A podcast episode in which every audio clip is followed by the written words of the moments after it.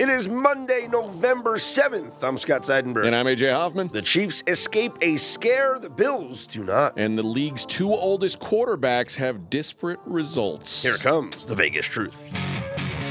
This is straight out of Vegas.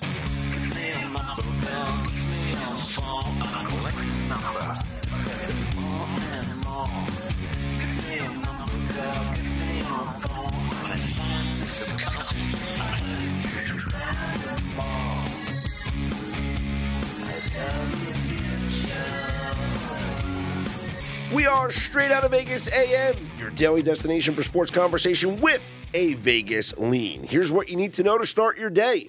Kansas City Chiefs 20, the Tennessee Titans 17 in overtime. The Buffalo Bills upset by the New York Jets 2017. and Tom Brady gets back on track. Maybe. what is the Vegas lead, Uh, Scott? let's start with Sunday Night Football, as we do each and every Monday morning. And let's talk about this Chiefs win over the Titans in overtime, AJ, 2017, in a game that, if you just looked at the box score, you would think there's no way that not only did Kansas City not win the game, but that they didn't cover the large spread because everything in this box score would have told you that the Chiefs blew out the Titans. I mean, it- the Chiefs dominated time of possession. The passing yardage was like a million to 40, uh, Well, zero wide receivers for the Titans had a catch. which is unbelievable when you just think about that. In a, in a modern day NFL game, zero passes were completed to a wide receiver, and that team was competitive enough to be in overtime. with the Kansas City Chiefs. Yeah. Not just like not just like the Giants doing it early in the season. This is the Kansas City Chiefs we're talking about. this was a weird game for me because I came away from this in a way feeling more respect for the Titans mm. than I had going in because the Titans have won won and covered five games in a row before Yeah. this game, but it was against bad teams. They were like they lost to the Giants week 1 and then they just got absolutely murdered by the Bills in week 2 and then they played five cupcake games and it was like okay, that's cute, but you're not good enough to hang with the big boys last night proved that wrong. They- They're clearly good enough to hang with the big boys. But at the same time, I walked away thinking, how, how many games can this team win with this quarterback situation? Mm. And uh, it- pregame research says, based on just the pure box score stats, the projected score would be 32 16 Chiefs. The Chiefs should have dominated this game. Yep. But instead, they're in overtime, and really, they're fighting in overtime, going for it on fourth down. Like, it, I mean, it was a dogfight. Well, this is what you saw. An incredible defensive game coached by Mike Vrabel. Because it I think it set the record for the most times in Patrick Mahomes' career. It was seven consecutive possessions without scoring a point. Yeah. that has that just hasn't happened to Patrick Mahomes and the Kansas City Chiefs before. And a lot of the sacks that the Titans were able to get, it, it wasn't about really the pressure up front. They were coverage sacks. Yep. They did a tremendous job of taking away the receiving options for Patrick Mahomes. And did they get called for a lot of penalties? Yes. Were there plays where there should have been penalties called and there weren't? Yes. What Mike Vrabel and the Titans set out to do, and I wonder if other teams watch this game film and pick up on this blueprint. They were extremely physical with the Kansas City Chiefs receiving options to the point where they were laying guys out as soon as they broke the line of scrimmage. Yeah, they got illegal contact penalties, but who cares? Five yards is better than 50 yards. And they weren't letting anybody get down the field against them. This it was just a it, it was first of all it was just a weird game. So let's call it that to begin with. Mm-hmm. But you're right. It- like defensively, the Titans did something right here. Like there's there's no denying that. I don't know that it's that a blueprint's been laid out because I, I if it's funny if you would if you had told me the Titans were going to come in and you know complete how, many passes they did was like six passes. I would have thought the Chiefs' game plan would have been to pass less than what they did, Eh, because you would think that you know when you're when you're running that type of an offense, you'd think the Titans would be the ones controlling the the uh, the, the, the time of possession. That wasn't the case.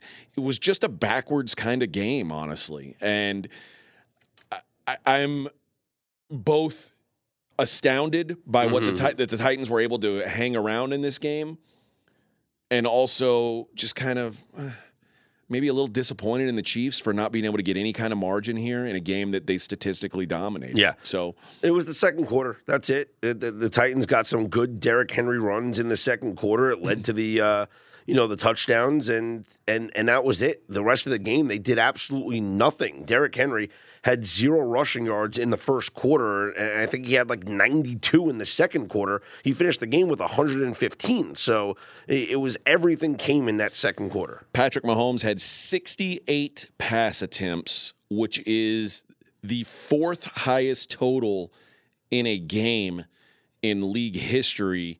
Uh, or I guess really it's the third highest. There's one game that had two quarterbacks split up. Stafford threw 32, Orlovsky threw 38.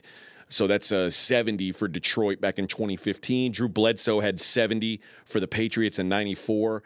And Vinny Testaverde had 69 in 2000. and then there's this 68 pass performance against a team that threw the ball 16 times, completed five passes. It seems like, do you really need to throw it that many? It, just like I said, the only way I can describe it, it was a weird ass game. Uh, Derrick Henry was very Derrick Henry esque 17 carries, 115 yards, two But like I said, 92 of those yards came in the second quarter. and ju- on just a couple big chunk Yeah, plays, too. that's it. Uh, you know, it was, and I knew it was going to be a weird game when the when the Chiefs started the game with like an eight and a half minute drive and walked away with a field goal. Mhm. That's that was it. Told the story uh, of the game. So, uh, and you know, the Chiefs miss a couple field goal. They miss a field goal. They miss an extra point. Uh, just some some little things that separate the the best teams from good teams the Chiefs were good enough to win last night, but they they didn't look like what I expected them to look like. Buffalo loses 17 to 20. This was the worst Josh Allen performance I can remember in some time. Uh, he uh, he ran the ball well. First of all, he had nine carries, 86 yards, and two touchdowns. But it felt like everything with Josh was labored yesterday. And the when he wasn't making mistakes, he was almost making mistakes. I was telling Mackenzie this uh, about the very first drive of the game. The Jets kick off to start the game. Their kicker slips, his plant foot slips, and it's basically an accidental onside kick. The Bills recover. The very first play, Josh Allen hits Stefon Diggs, who humiliates Sauce Gardner. They get down into the red zone on one play. And then Josh Allen throws a bonehead interception and does the thing where he puts his hands on his head. It's like, yeah, how could you throw that ball? Like it, it's it was a crazy thing to do. Thi- I am less enthralled by the Bills right now than I have been all year. Uh, This game is inexcusable. Losing to the Dolphins early in the year is one thing. The Dolphins, I think, are a good football team. I, do I think they're better than the Bills? No, but I think if they play 10 times, the Dolphins are going to win three. The Jets are not good. I, I, you cannot convince me the Jets are good. The Jets have one of the worst quarterbacks in the league. Yep. The Jets now have just a guy playing running back. Mhm. What what are the Jets great at? And They got a good. They got listen. They they're a- really lucky. They got I a gotta head give 'em that. coach. They got a head coach, a defensive-minded head coach that uh, has drawn up some some good schemes. Uh, they were able to limit Josh Allen. Josh Allen was only 18 of 34 passing. You mentioned the one interception. He had two interceptions. They sacked him five times, including one where his arm was hit, his elbow got pulled back. There's a lot of people concerned about Josh Allen's elbow although he did manage to throw a 70 yard pass after getting the elbow hit, but was seen, te- you know, taking care of it, hurt, wiggling it, touching it. He's clearly bothered by it. And I think this is something that has to be monitored throughout the week because we could be looking at a Case Keenum sighting next week against his former team in the Minnesota Vikings. Yeah, uh, the Jets. That is a, certainly a concern for Josh Allen. Uh, the Jets, one of the luckier teams in pregame's projections entering Week Nine. They are a minus two team uh, by our year-to-date projection. So, um, and the score of that game, the stats projection, which we gave you for the Kansas City game, was 23-23. The Bills didn't play well. I'm not saying that the Jets got lucky. I don't think the Jets did get lucky. Mm-hmm. I think the Bills just played a, a donkey game. Josh Allen, like the when he was when he wasn't throwing picks, he was fumbling and picking it up himself or having someone else pick it up and losing 12 yards. It, was a, just a very non Josh Allen game, and that's not after he got hit in the elbow. That was all game long. Yeah, he just looked off, and the you know we were talking before in pre-production about how maybe the, he's bored. Maybe he just thinks, okay, it's the Jets. Mm. We can roll the helmet out. But that's not what this Bills team has done the last couple years. When they've had a, a bad opponent across from they them, stomped on them. They have gone out and made an example of them. So for this game, I, I can't explain it. I can't. Uh, I I don't know where it came from, but I am not. Uh, I'm not very pleased with what I saw out of Buffalo. And this, this is a team that Fez was saying last week. Like, there's nobody else. That can No one else can win the Super Bowl. Yeah. Like that's how good the Bills are. Well, here's what I am. The Bills look in. very vulnerable right now. Let's hear from R.J. Bell on his thoughts on Josh Allen and the Buffalo Bills' performance here in this game. I'm going to pose the following question: What has Josh Allen ever won? Nothing yet. All right, and we, you might say it's unfair. It's unfair. No, Josh Allen, by definition, what his nature is, he's a risk taker. He's a guy that makes these amazing plays but is he a guy like Brady? Now we know he's not the GOAT, but is he a guy like Brady that will make or avoid the mistake? Maybe avoid the mistake, but not have a chance at the glory, not have the chance at the big ESPN Sports Center play. Because if you looked at this game, Josh Allen was not patient. He kept going downfield, going downfield. It's they would have had to almost try to lose this game, and that's taking nothing away. Well, I guess it is from the Jets, but they get credit. No Breece Hall, still uh, a strong performance. Zero pressures the O line for the Jets gave up on 29 pass attempts. Wilson didn't kill them, and that's all they really need in many of these games. But Josh Allen did, in a way, kill the Bills. And if you think back through his professional history in the NFL, it was always he can do something amazing, Josh Allen, but boy, he seems to make that critical mistake. Now, if he's not patient enough to beat the Jets throwing short, doing the, the, the minimum to win, why would that be? It's because he's already got the Super Bowl on his mind. He's already got Kansas City's rematch on his mind. And once that opportunity presents itself, is that going to be positive or is it going to be pressure, too much pressure for a guy that's never really succeeded under pressure? I don't know. We'll see. But what I want to pose to AJ specifically, does he agree with me? Does he see that this is a guy that is great in Madden? Great if you're nine years old and you want to make an amazing throw in your backyard and say Josh Allen. But is this a guy that wins Super Bowls? I'm not sure. And you know, now I think about it, Scott needs to answer that same question because he overpaid out the wazoo for the Bills in our draft. Now, I did have Tampa Bay and Green Bay in that draft, so I'm not celebrating. But still, the Bills overpay. How worried is this duo straight out of Vegas AM style? Let's hear. All right, let's start with this. Like Josh Allen, you're right. RJ has not won anything yet but he is in year four. I mean, this isn't like or year five now. I guess this isn't like a, a guy who's been in the league for ten years, and mm-hmm. we're still wondering is he ever going to turn the corner.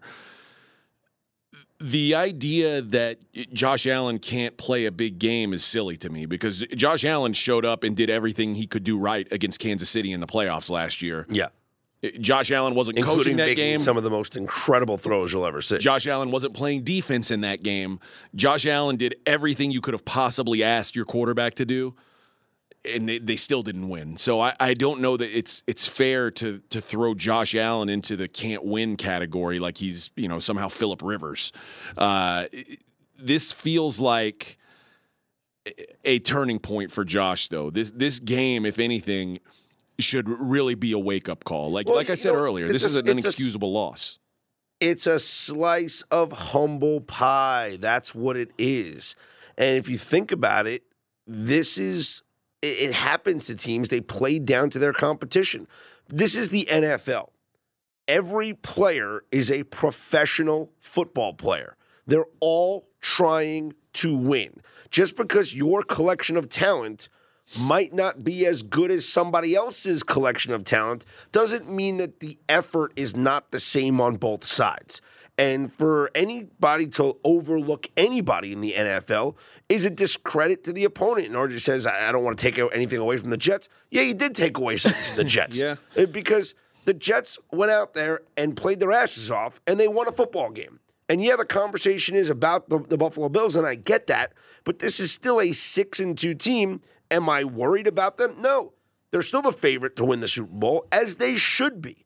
They're still the best team in the NFL. Well, maybe the Philadelphia Eagles, but they're still the top one of the top teams in the NFL. And with all the chips on the line, I would take Josh Allen and this Buffalo Bills team over every team with the exception of maybe maybe the Eagles, maybe the I- Chiefs. listen, I still I don't know. I, I, I'm not. It's one game. I still think the Bills are the best team. That's what I'm saying. I- I- I'm not worried about I'm, I'm not suddenly thinking, oh, well, like, are we forgetting what they did to Tennessee? Are we forgetting that they've already got wins over the Chiefs and the Ravens? Like, every other good team in the AFC has lost to this team. Yeah. Um, I, it's, but this is an eye-opening thing. It- Mm-hmm. it's certainly, it, like you said, it should be a wake-up call. It should be like a humbling thing for for Josh Allen because this is this is not what they did yesterday is not championship level football, and they had plenty of chances to to take control of that game, to run away with that game, and they didn't. So I I, th- I think questioning Josh's ceiling is certainly warranted at this point because he hasn't won. Mhm. But what what happened yesterday doesn't tell me that he can't not like that he's uh, incapable of winning somehow. I am interested in I will lay the wood on December 11th when the Jets go up to Orchard Park to play against the the Bills. If Josh Allen's healthy, I think you have. Oh to. yeah. yeah. I think it, I think if that spread is 16, I'll lay it with the Bills because they're gonna they're gonna. I certainly won't be on the other side. Uh, certainly the won't Jets, be on the by other the way, the first team in the NFL this season to go over their preseason win total. Win total was five and a Congratulations. half. And uh, I might as well, you know, toot my own horn a little bit because earlier this summer on the RJ Bell Dream Preview podcast, preseason win total I gave out was the New York Jets over five and a half What a draft. and that has that Such a good has now been clinched here in week nine of the NFL season. Honestly, I wouldn't have believed it if you told me it would have hit in week nine. I would have said, "Oh, week sixteen, yeah, they got their sixth win. All right." So I guess here's the new question: Is are the Jets a playoff team? Well, you look at the standings in the AFC, and you have to think, where could the like who's who are the Jets getting into the playoffs over as a wild card team? Right now, the Jets are positioned in the five spot. Miami is tied with them at six, and then the Chargers are the seventh seed. But the Jets have a win over Miami already. The uh, and the and the Patriots have uh, are next at five and four, and then you got the Bengals. By all By the way, the Patriots and Bengals, two of the Jets' three losses. by all metrics, the Bengals are one of the top teams in the AFC. Not a ninth seed right now fighting to get up. Like, I think the Bengals are not dead for their division. So, Bengals and Ravens, absolutely going to be one of those wild card teams. I think the Patriots are better than the Jets. Uh, so maybe they're going to, you know, rise up and become one of those wild card teams. I think the biggest question mark when it comes to this mix is the Chargers. I don't know who the Chargers are. Certainly, they're a team that can barely win a football game without wide receivers. Uh, but I don't know who the Chargers are because their schedule's going to get more difficult down the stretch. And I don't know if this team lives up to preseason hype. I, well, I, I mean, it's going to be difficult to live up to preseason hype if they can't get some bodies back healthy. Like, it, it- you know, they, they they get a win yesterday uh, in a game that was probably closer than it should have been. Dicker the But- kicker. but they they need some sort of outside weapons because they the way this team is built is almost to punt on the run game. So now when you've got Keenan Allen and Mike Williams out, and you've got Carter and Palmer, like who are just they're not bad, but they're third and fourth wide receivers. When when that's your offense, you're limited because this team has basically said before the season we don't need to run the ball. We're gonna do we're gonna do it our way. We're, we're gonna we're gonna chuck the ball around. So when these receivers get banged up, it's a lot more difficult to run your offense. Chargers have a couple real tough games lined up now. They're at San Francisco uh, next weekend on Sunday Night Football. Should be a great game, and then they are home to the Chiefs in the rematch of that Week Two game that was so good, where Justin Herbert got hurt. But that was one of the best games uh, we've seen so far this year. That's those two games if they if they can split those games I feel pretty good about the Chargers' chances to make the playoffs because after that you've got a, you've got Cardinals, Raiders, Colts, Broncos left on the schedule. You've you've got some mm-hmm. some free squares. You know, going back to the Jets for a moment, they're 20 to 1 to win the AFC East right now. And you, you- no, seriously, and they're one game out. not only are they one game out, With a tiebreaker. You mentioned it before. they have wins over the Buffalo Bills and the Miami Dolphins. What does that tell you? Absolutely nothing. But if you wanted to take a flyer, uh, just give me your money instead. Yeah. I think that's the right move. All right, let's talk about the Green Bay Packers who Stink. I, I, there's no other way to say it. It even if they would have found a way to win this game, you know, even if Rodgers converts on fourth down and they they score the touchdown and win the game, the Packers still stink. There's no two ways about it. Mackenzie, what was the uh, the the our win probability on this game for the Packers? Packers in Detroit had a 23% chance on average per snap in the fourth quarter, fourth quarter win share. So 77% of the time, the Lions win this game. Th- This was no fluke final. This was the Lions are better than Green Bay yesterday. Th- That's all it boils down to. This was the, the Packers are a broken team. Mm-hmm. And you said this a couple weeks ago. They're soft. Like the idea that you can only put up nine points on this defense, Seriously. it's it's crazy. It, I mean, that is like This, last ga- this game should have been an auto over, considering the, every Lions game goes over. Think about the last time we saw the Packers 27 17 at Buffalo. It was like, okay, they showed some fight, which was good because they hadn't shown fight in a few weeks against bad teams. They showed some fight against Buffalo. I thought maybe this is the game. Like they're about to get right. Like, had they played as well as they did against Buffalo, against the Giants or the Jets or the Commanders, they win those games. I said, if they play like this against the Lions, it's easy money. The- the- but the Lions outplay them. Uh, this is fascinating, and not only we're not the only ones taking notice. Mackenzie, what's been the line move for next week's game with Dallas? Lots of Cowboys money for McCarthy's teams going to Lambeau. This was minus three, even money, a cheap three on the Cowboys before the game Sunday afternoon. It is now minus four and a half, and more money coming in on Dallas. Man, un- unreal. The And McCarthy revenge going back to Lambeau. I mean, that's that's what he's hoping for, I'm sure. Aaron Rodgers, 23 of 43, three picks. I he got outplayed by Jared freaking Goff. I, I mean, this, that's that's all. It's there's not much to say about about what's going on here, other than you know, and and we talked about last week. Oh well, they ran the ball really effectively. Maybe they they found their way. That's what that's what they're going to do. Aaron Jones, nine carries, 25 yards.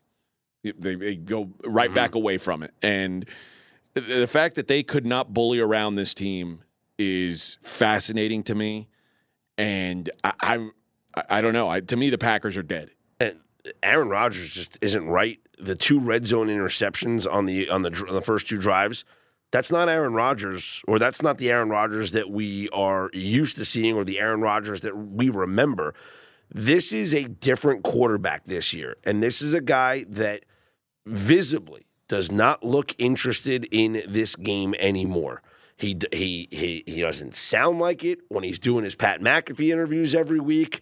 He sounds dejected. He looks dejected, and I, I think we we talk about it each and every week. Like, could it get worse for the Green Bay Packers? I, I want to say this is the bottom, losing to the Lions like this, but I don't think it's the bottom because I think it gets worse, and it might get worse this next week at home to your former head coach that you let go. Oh, And- you forced out. Yeah, and it's the Cowboys in your building. Let's let me let me ask you guys a hypothetical here. Yes, he does retire. Aaron Rodgers, when it's all said and done, his numbers will have him in the conversation for the Mount Rushmore Mhm. of quarterbacks. Mhm. If Aaron Rodgers leaves on this note, like it feels like he, This he season, retires uh, th- early, This like and- season, yes, has soured it. It, it, it I, I have a different opinion of Aaron Rodgers. Think season. about this. Like, it, and now, granted, these two guys would be ending their careers in the the most insanely different ways possible. But like John Elway is a guy he'll be compared to. Uh, John Elway, a guy who won two Super Bowls on his way out the door, like hung on, fought for every last, and won two Super Bowls on the way out. Aaron Rodgers would be retiring two years early on his contract because he couldn't win anymore. Like he would just he would be judged differently based on the way he leaves. And if he doesn't leave, if he if he stays around, I don't know that it continues to get better. I, I don't know that it's we see- we see. Oh yeah, Aaron Rodgers is just improving his legacy here. No, I don't think so. Aaron Rodgers is in a really weird spot from a legacy standpoint because uh, this season is certainly changing people's opinions of him. And if they, if this season ends up going full on disaster, if this is mm-hmm. a, a five and twelve season, I, I've said this before: elite quarterbacks don't let their teams go five and twelve. I, I said this a lot about Deshaun Watson when the mm-hmm. when the Texans went four and thirteen. If Deshaun Watson was indeed like a top tier quarterback, how did they go four and thirteen? You're right. Uh, Like you, elite quarterbacks should be able to drag a pile of garbage to 500.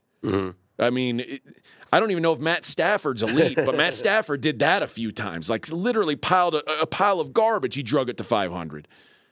It, this is one of those like how can how can we look at Aaron Rodgers as one of the greatest of all time when he walked away after a 5 and 12 season? It's going to be difficult in my opinion. I had no idea ayahuasca made you a bad quarterback. Well, d- kids, don't do drugs. Well, he said he did it the last couple of years too, right? I think he's credited for his. MVP seasons. oh well. it- now Listen, we don't know what to Maybe do. he had a I- different shaman this time. I do. I do believe with psychedelics, there's like a certain number that you don't want to cross, it's called microdosing. uh, and I think maybe he, he it, you know, He with crossed the line. Yeah, with LSD, it's like if you do it five times, okay. If you do it six, eh, you're ruined. I think maybe he the ayahuasca. It's maybe one too many times. Taking a look back, though, at this Sunday in the NFL, what's the biggest story or the biggest takeaway for RJ Bell? biggest story to me that won't be discussed enough is the tenacity of the Bears.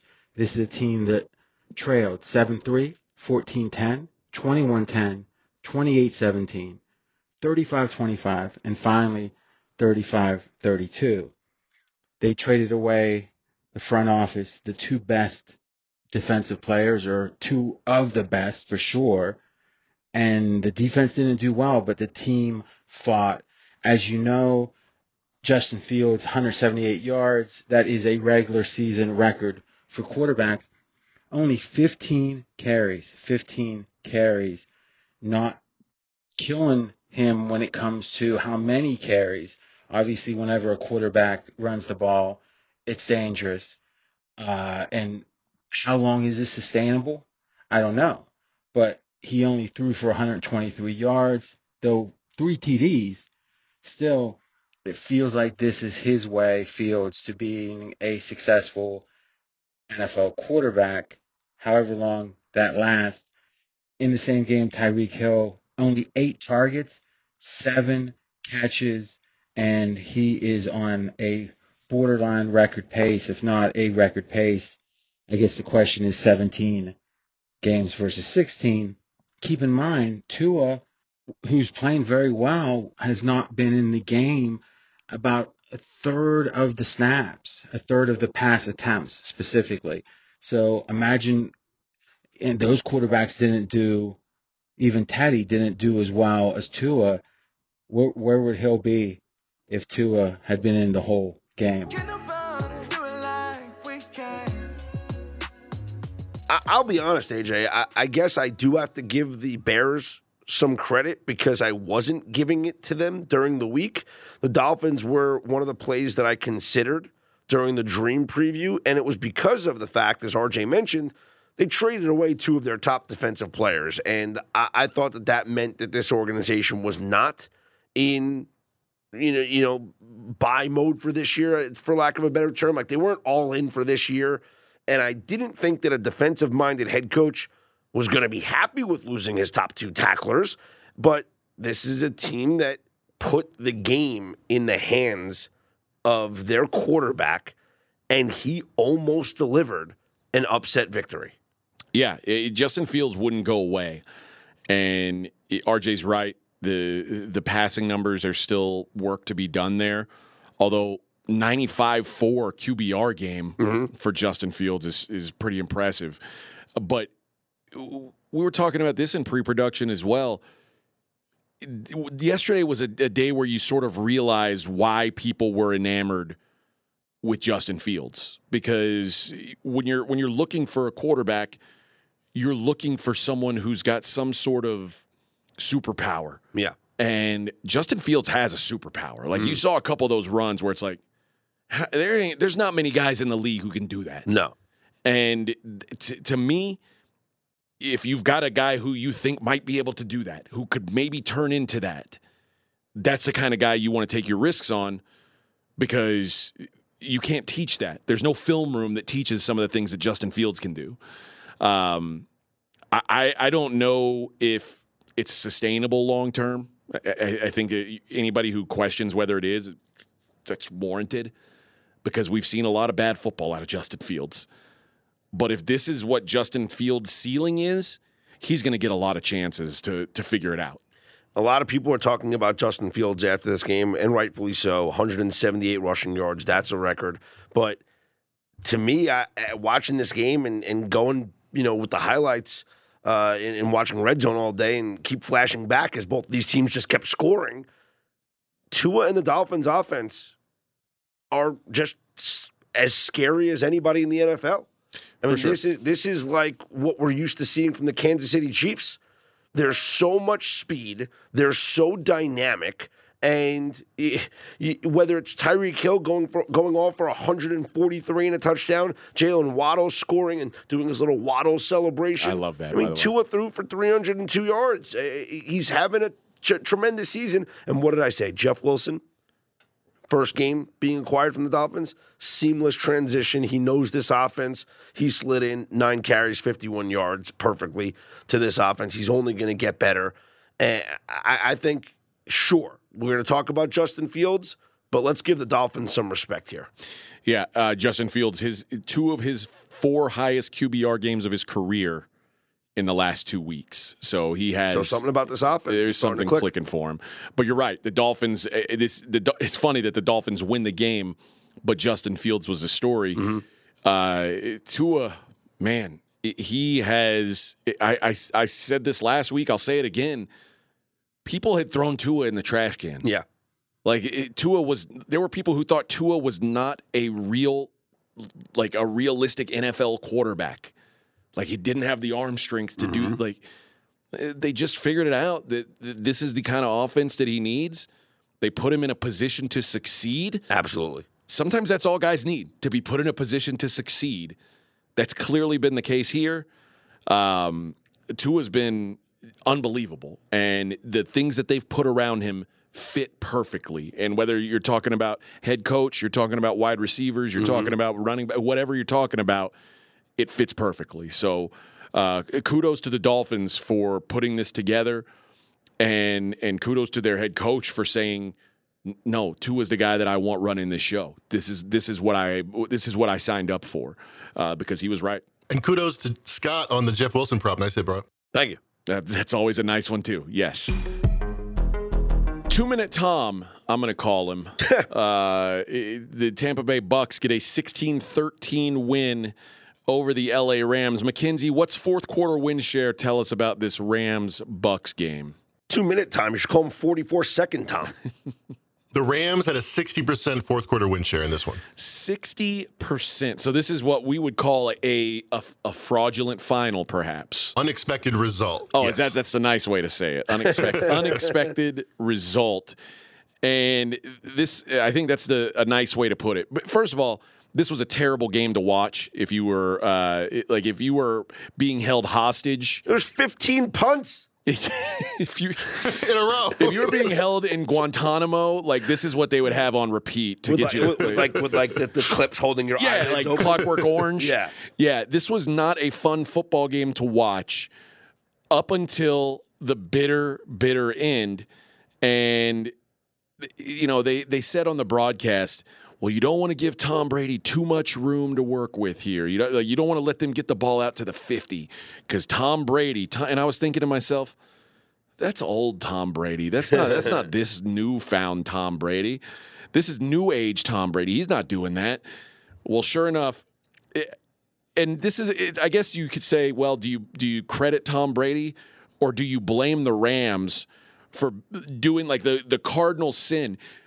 In that situation, all you do is you don't give up the sideline and you don't give up the middle of the field.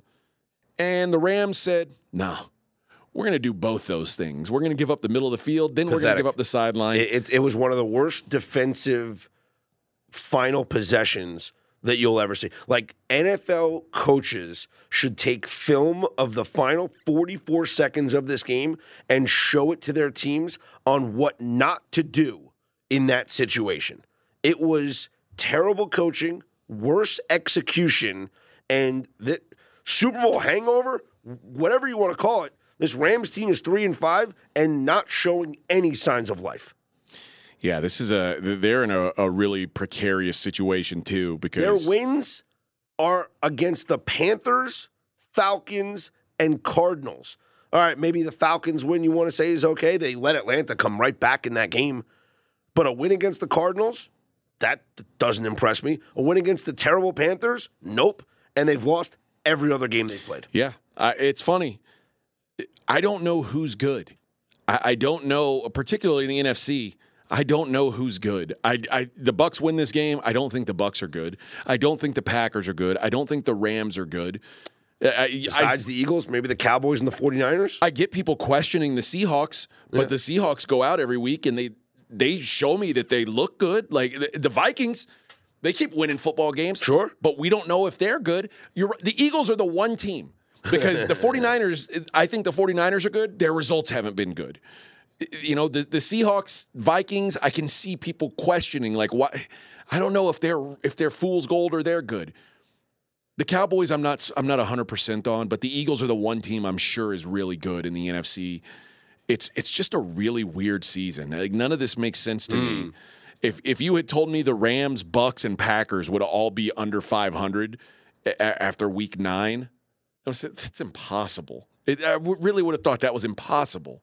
Yet here we are.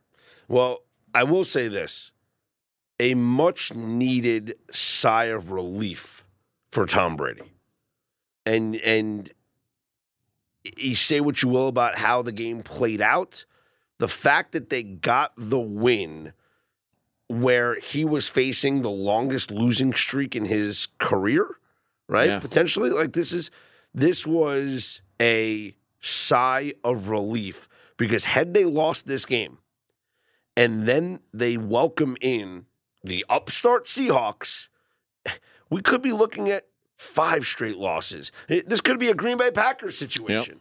So a much needed sigh of relief for Tom Brady, who's now 1 0 since the public uh, announcement of the divorce. Yeah, I'm telling you, it's a weight lifted off his shoulders. A weight lifted off his shoulders. Uh, Mackenzie says after Seattle lost to Atlanta 27 23 in week three, the Seahawks were 45 to 1 to win the NFC West. They are currently plus 150 to win the NFC West, the second favorite behind the Niners at minus 135. Rams plus 1,000, Cardinals plus 3,000. The Cardinals are dead. And let's just start there as we kind of buzz around the NFL for the rest of this uh, rest of this NFL card, and we'll just give quick notes on each each game. The, the Cardinals, I, I don't think there's any life left in this team. Seahawks are good, but the Cardinals, it felt like the Cardinals gave it their best shot, and they still weren't close. They they just they don't win at home. They got a home win earlier this year. That was a fluke. It was their, their, first one since like October of last year. Yeah, they just they, this is not a good football team. It's not a well coached football team.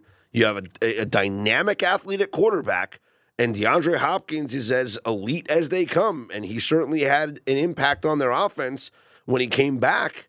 But this is not a good football team. The Raiders fall twenty-seven to twenty to the Jags. Third loss this season for the Raiders, in which they had at least a 17 point lead. That ties the record for the most such losses in an NFL season. They've only played eight games.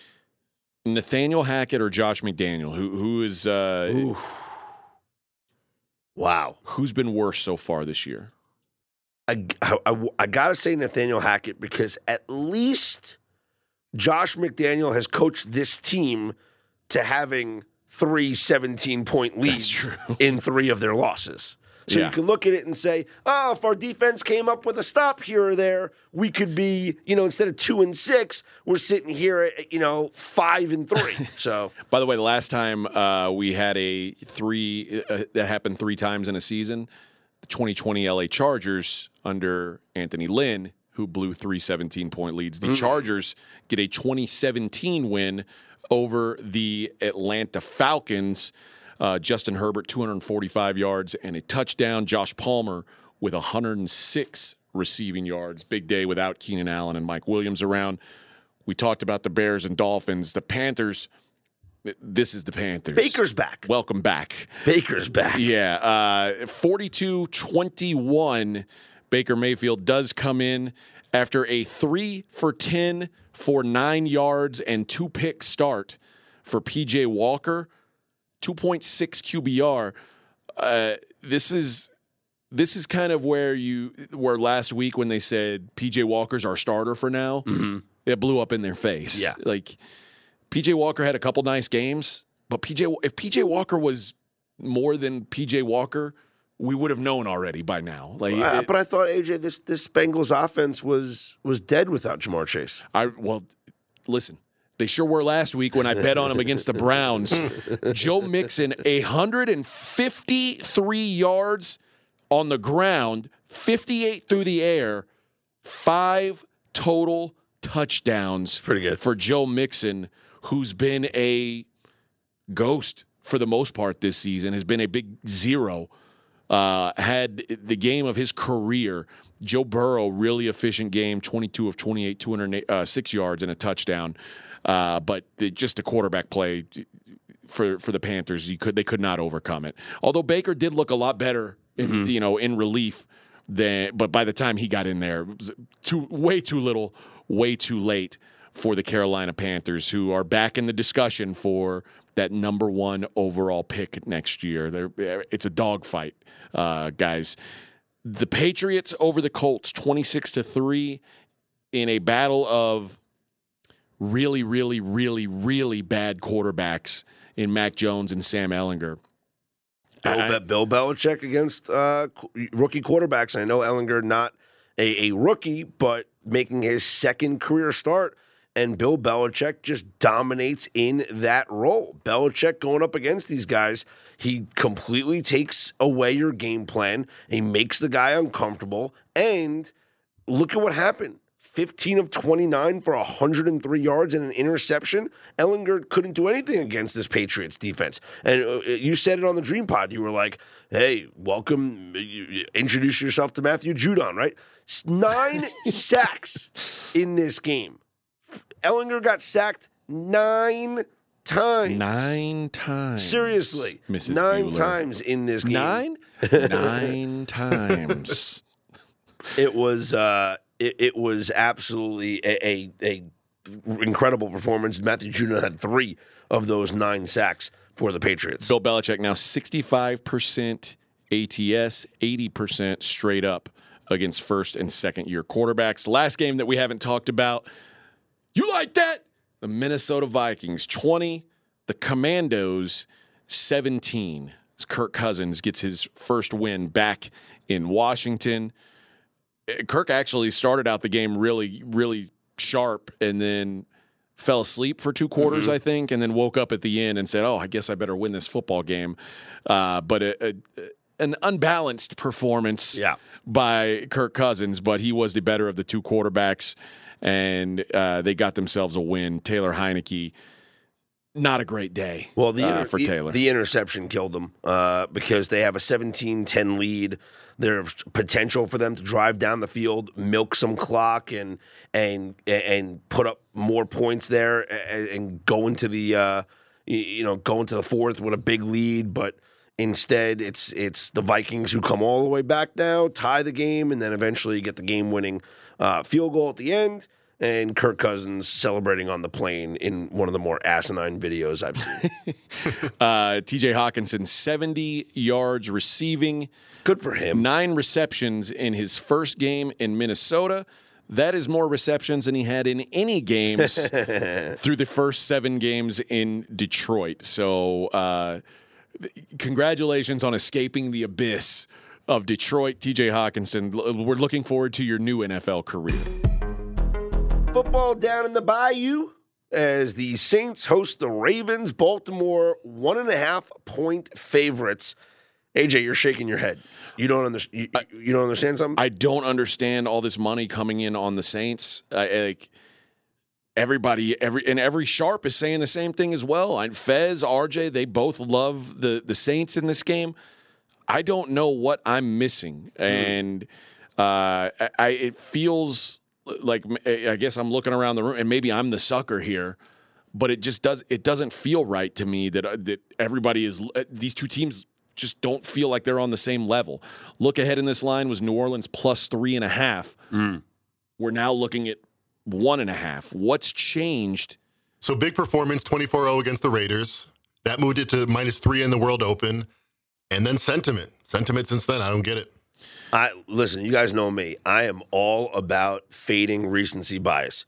This is one of the reasons why I love the Bengals yesterday uh, because everyone was you know, so high on the Panthers for their performance last week and down on the, on the Bengals. I think we got the same thing here. Uh, the Saints, yeah, looked good against the Raiders, but what do, what do we know about the Raiders now? Right. They stink and they blow 17 point leads. Now I'm just supposed to buy into this this this team. Okay, home field probably weighs more a- at the dome than other fields, especially in a primetime standalone game. I still got Lamar Jackson in this game. I still got the Ravens defense. I still got a, a coaching edge in John Harbaugh. I, I don't I don't get it either. Why are the Ravens not the right side of this game? All right, Mackenzie, you got anything? You have you uh, do you, you know something that we don't know? I don't. I agree with you. Shutting out the Raiders is a lot less impressive today now that the Jacksonville Jaguars were able to do it in a must in a must-have situation in the second half. Though I don't feel like the Saints are much better than I did a week ago. I got to say the Ravens look like the side to me. And and the Ravens the Ravens are banged up. There's no like no Andrews, no Edwards, no Bateman. Like, that that stinks. But Isaiah Likely's done a good job filling in for Mark Andrews. And Duvernay's Devin there. Duvernay has Yeah. been a, f- a fantastic, fantastic guy who's replacing uh, what's Bateman up- as the number is- one. Is, is Jarvis Landry playing? Like, what's going on? I, I don't know. He's I- questionable, right? Yeah, and we, we find out that Michael Thomas done for the season. They Yep. don't expect it. So both these teams are banged up, but they've both been pretty banged up all year. New Orleans three and five. Like I haven't seen anything that makes me go, you know what, this team's really about to turn the corner because you beat the Raiders. That's not enough for me. So I, I I like the the Ravens in the first half of this matchup. I want to avoid their second half collapses. They've been dominant in the first half of games. Uh, I expect that to be the case again. I have got no firm take on the side in this game other than I'm. I, while everybody else is going to the window cashing their Saints tickets, I'll just be sitting in the back going, "Man, that that would have been uh, that would have been nice." Uh, Mackenzie asks Isaiah Likely over with no Mark Andrews. What are the numbers on that, Mackenzie? Yeah, that, I mean, that's, I certainly think that that would be the way to look. He's ha- he's filled in admirably, and because there's no Bateman, your options Or are pretty limited. So Devin Duvernay yeah, 40 and a half. for likely. I'll be looking over. That's For Isaiah Likely, That's that's likely to go over. Nice. I agree. Boy, that's a low number. And I dum also dum. think you you take a look at uh, at rushing yards for Lamar Jackson. Because if all else fails, Lamar will just say, you know what, I'll do this myself. Well, especially looking at what Patrick Mahomes did on Sunday Night Football last night. Yeah. When the when the game was on the line, he ran. And maybe Lamar's thinking, man, Justin Fields now has the record for most rushing yards in a game. I bet you I can get I bet I could do that. I could do that. What's he at? About uh, 59, 60? Yeah, either one. Yep. yep, 59 and a half, 60 and a half out there. So uh, those are decent numbers, I would say. Take a quick look around the NBA, and there's one thing that I want. While we've got our resident NBA expert, Mackenzie Rivers, in house, I wanted to talk to him about what the hell is going on with the Golden State Warriors. Steve Kerr saying, don't panic. Klay Thompson saying, we're not going to panic. I, I feel like maybe some panic's warranted right now with Golden State. What says Mackenzie here?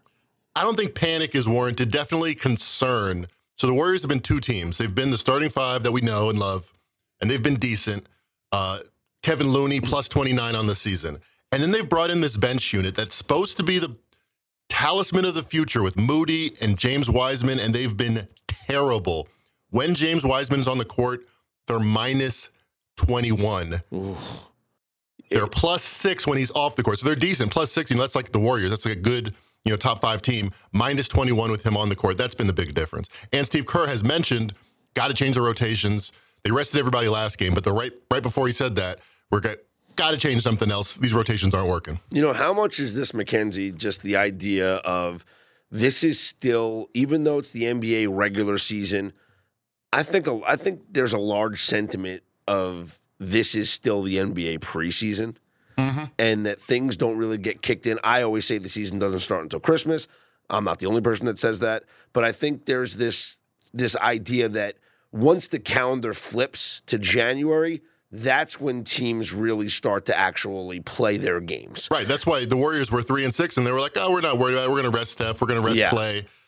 But when you're three and seven, you know things got to change. Eventually, you know it's it's too deep in the season to to change things around when you're looking at playoff seeding down the road. Well, well, look at what the Celtics did last year. The Celtics were what 25 and 25 before they turned it on. Right. And they were by far the best team, but because of that poor start, they didn't have a one seed. Could have been a difference. I mean, they had the road disadvantage in the in the Eastern Conference Finals because of their slow start. Still went to the NBA Finals. Let's talk. Let's talk Because about, it's the preseason. This doesn't matter. We all know it's going to matter in April. Uh, Lakers drop one yesterday to the Cavs, 114-100. The Lakers fall to two and seven, and Anthony Davis, two field goal attempts in the second half, four for five in the first quarter. Starts out well. One for two in the second half. Like, what, what's going on with Anthony? Like, you would think they'd want LeBron and AD to have as many possible shot attempts that they can. Why why would this happen in a game like this? It's it's unclear. And a guy, big man, always say, can't pass to myself. Twelve shot attempts in the entire game. When you lose to the Cavs, only score 100 points. He did not want to talk to the media after the game. I got to think there's some uh, players only meetings happening right now. What's going on?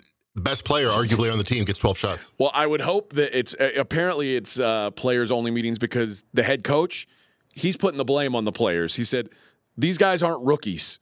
Uh, Right. we have a playbook, we have a menu, and a bunch of sets where AD can be featured.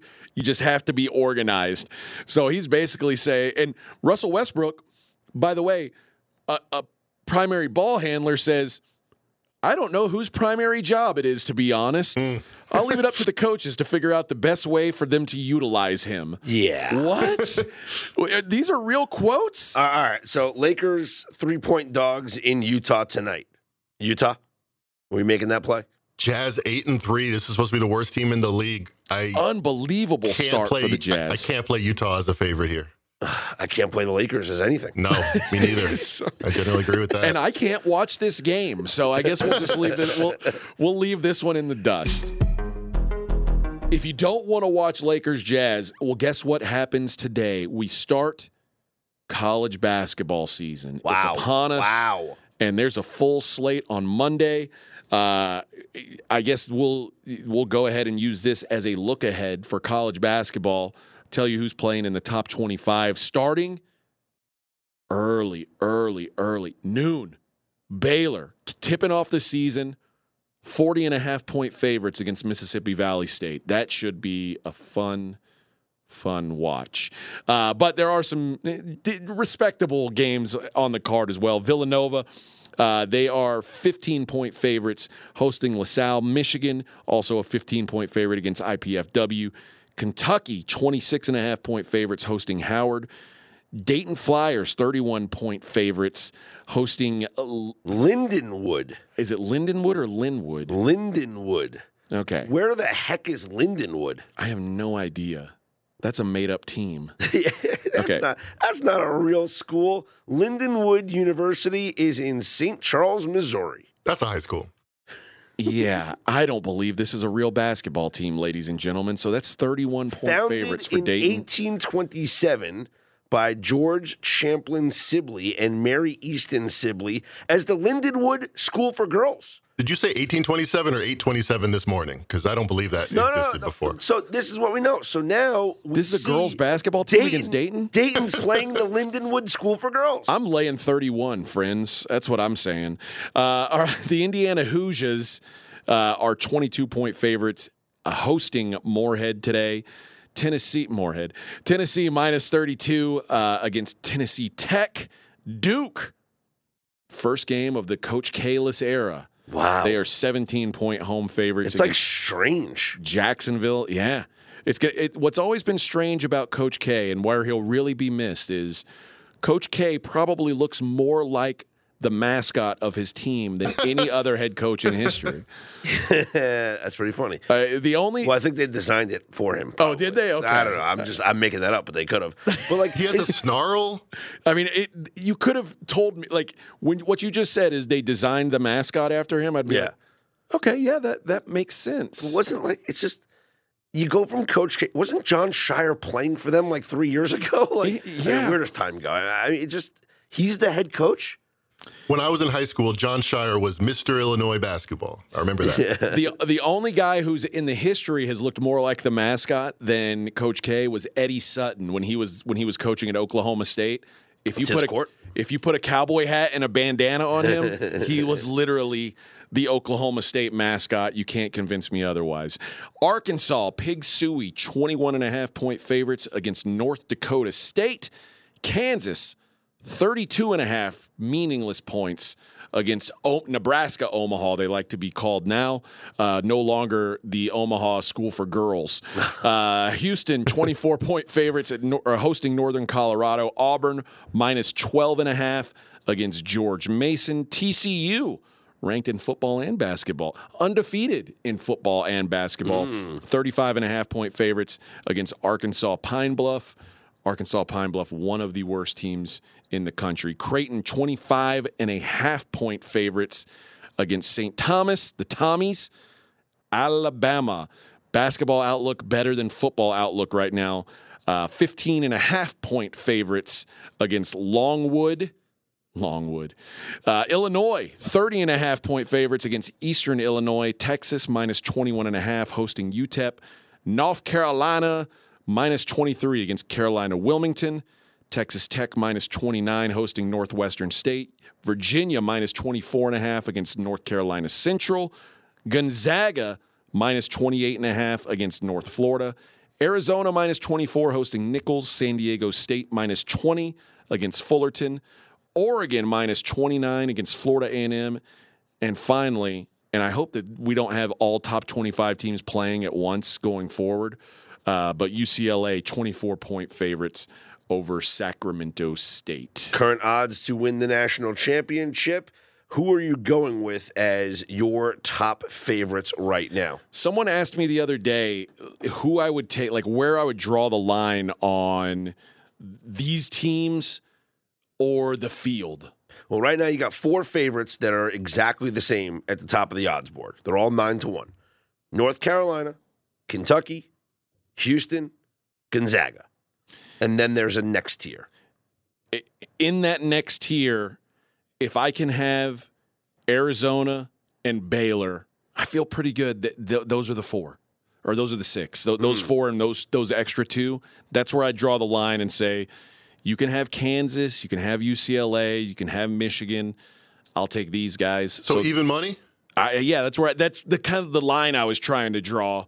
Is wh- where would I take this So you, versus you don't prefer either side. no, I don't prefer either side. I'm saying that's where I would. So which, which side do you want to bet me on? I'll take the other side. uh, I'll take those top six. Okay, so you do have a preference. I mean, give eh, me plus 105 then. Okay, it's that's a deal. right. Gonzaga, Houston, North Carolina, Kentucky, Baylor, Arizona. Mackenzie, you have the field. Plus 105. Plus baby. 105. Congratulations. Let's make this official. Thank you. I'm going to give out a best bet here. Not on the top 25 game, but I want to get everybody started off on the right foot. Let's go with Winthrop plus 12 Now and a half. a made up school. Winthrop's not a made No, up I school. know, I know. Winthrop plus 12 and a half against Penn State. Winthrop's returning a lot from last year, and Penn State's probably going to get better.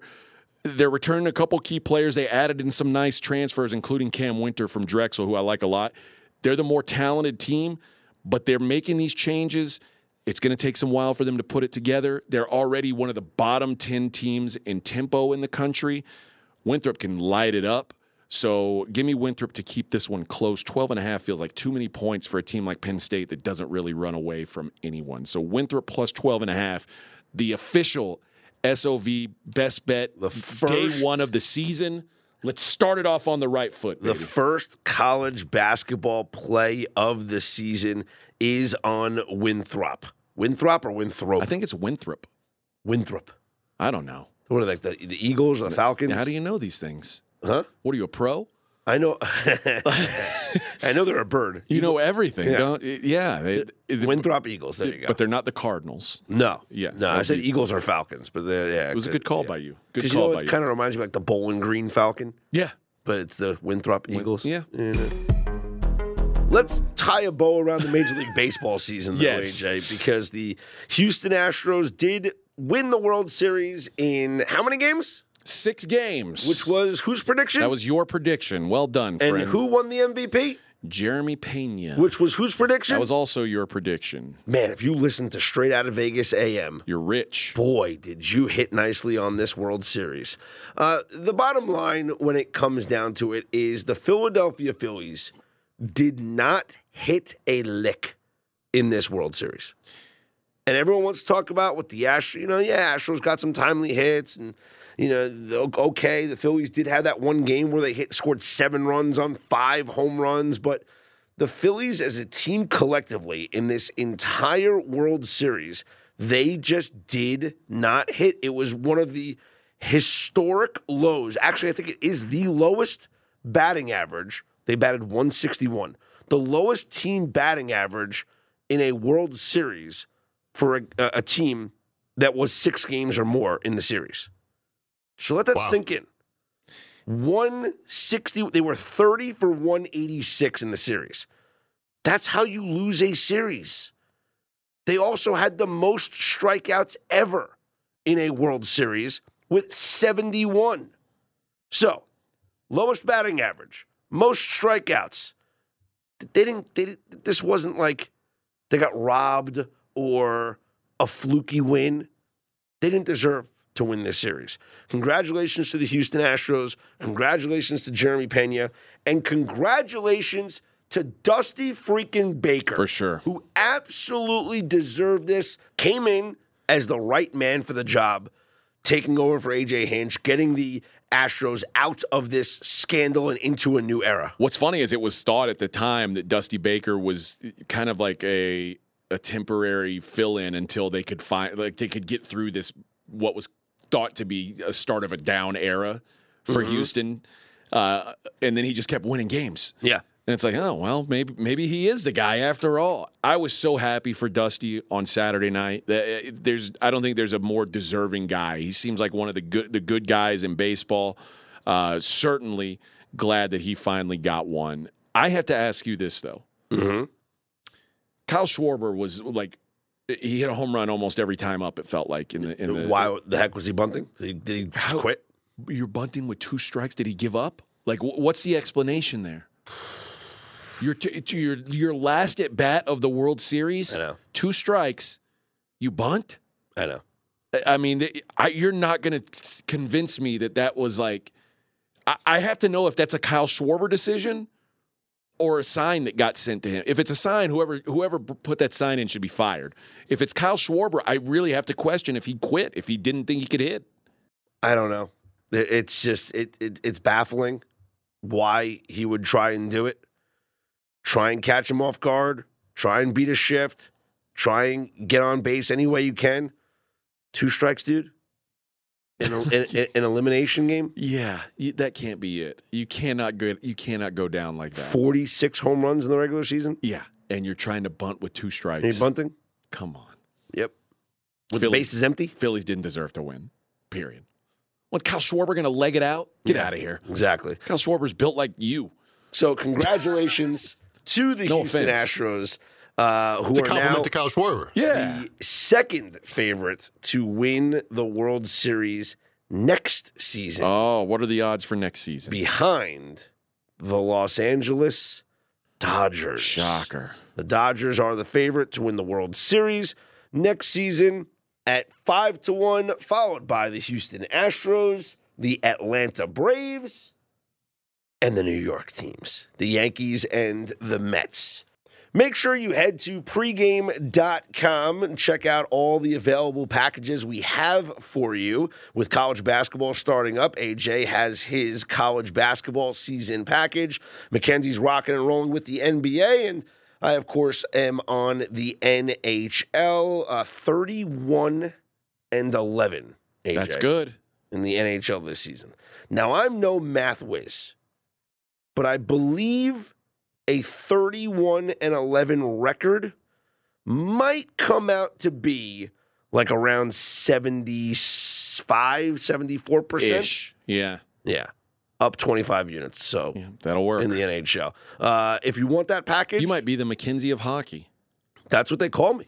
I've heard people They- calling they- you that in the they- streets. They say Mackenzie on ice. So I'd see that. yeah. if you want to get that package, or like I said, the college basketball package, which the season starts today, jump on board. 20% off for listeners of this podcast. How? Use the promo code TRADE20. T R A D E 20. That gets you 20% off anything at pregame.com. Get the most bang for your buck, though, by jumping on board with a season long package. And we are still running the Beat Mackenzie Rivers NBA contest. It is free to enter. You go to pregame.com, click on contests, find the Mackenzie Rivers NBA contest. It's free. The contestant that earns the most NBA units will win $500 cash money. Cash money. Cash. Straight cash, homie. Straight cash, homie. How you going to pay that fine, Randy? Straight cash, homie. Straight cash. Guess what, though? If the winner earns more units than what Mackenzie did last year, we're going to throw in an extra 500 bucks. They call that doubling it. That's a $1,000. That's a G. It's a G bone. That's a new one. yeah. That is a new one. Pregame.com, click on contests, find the Mackenzie Rivers NBA contest. It is free to enter for your chance to win a $1,000. For Mackenzie Rivers and AJ Hoffman, I'm Scott Seidenberg. Enjoy your Monday. Enjoy Monday Night Football. Enjoy college basketball. Wow. All day. We are straight out of Vegas. AM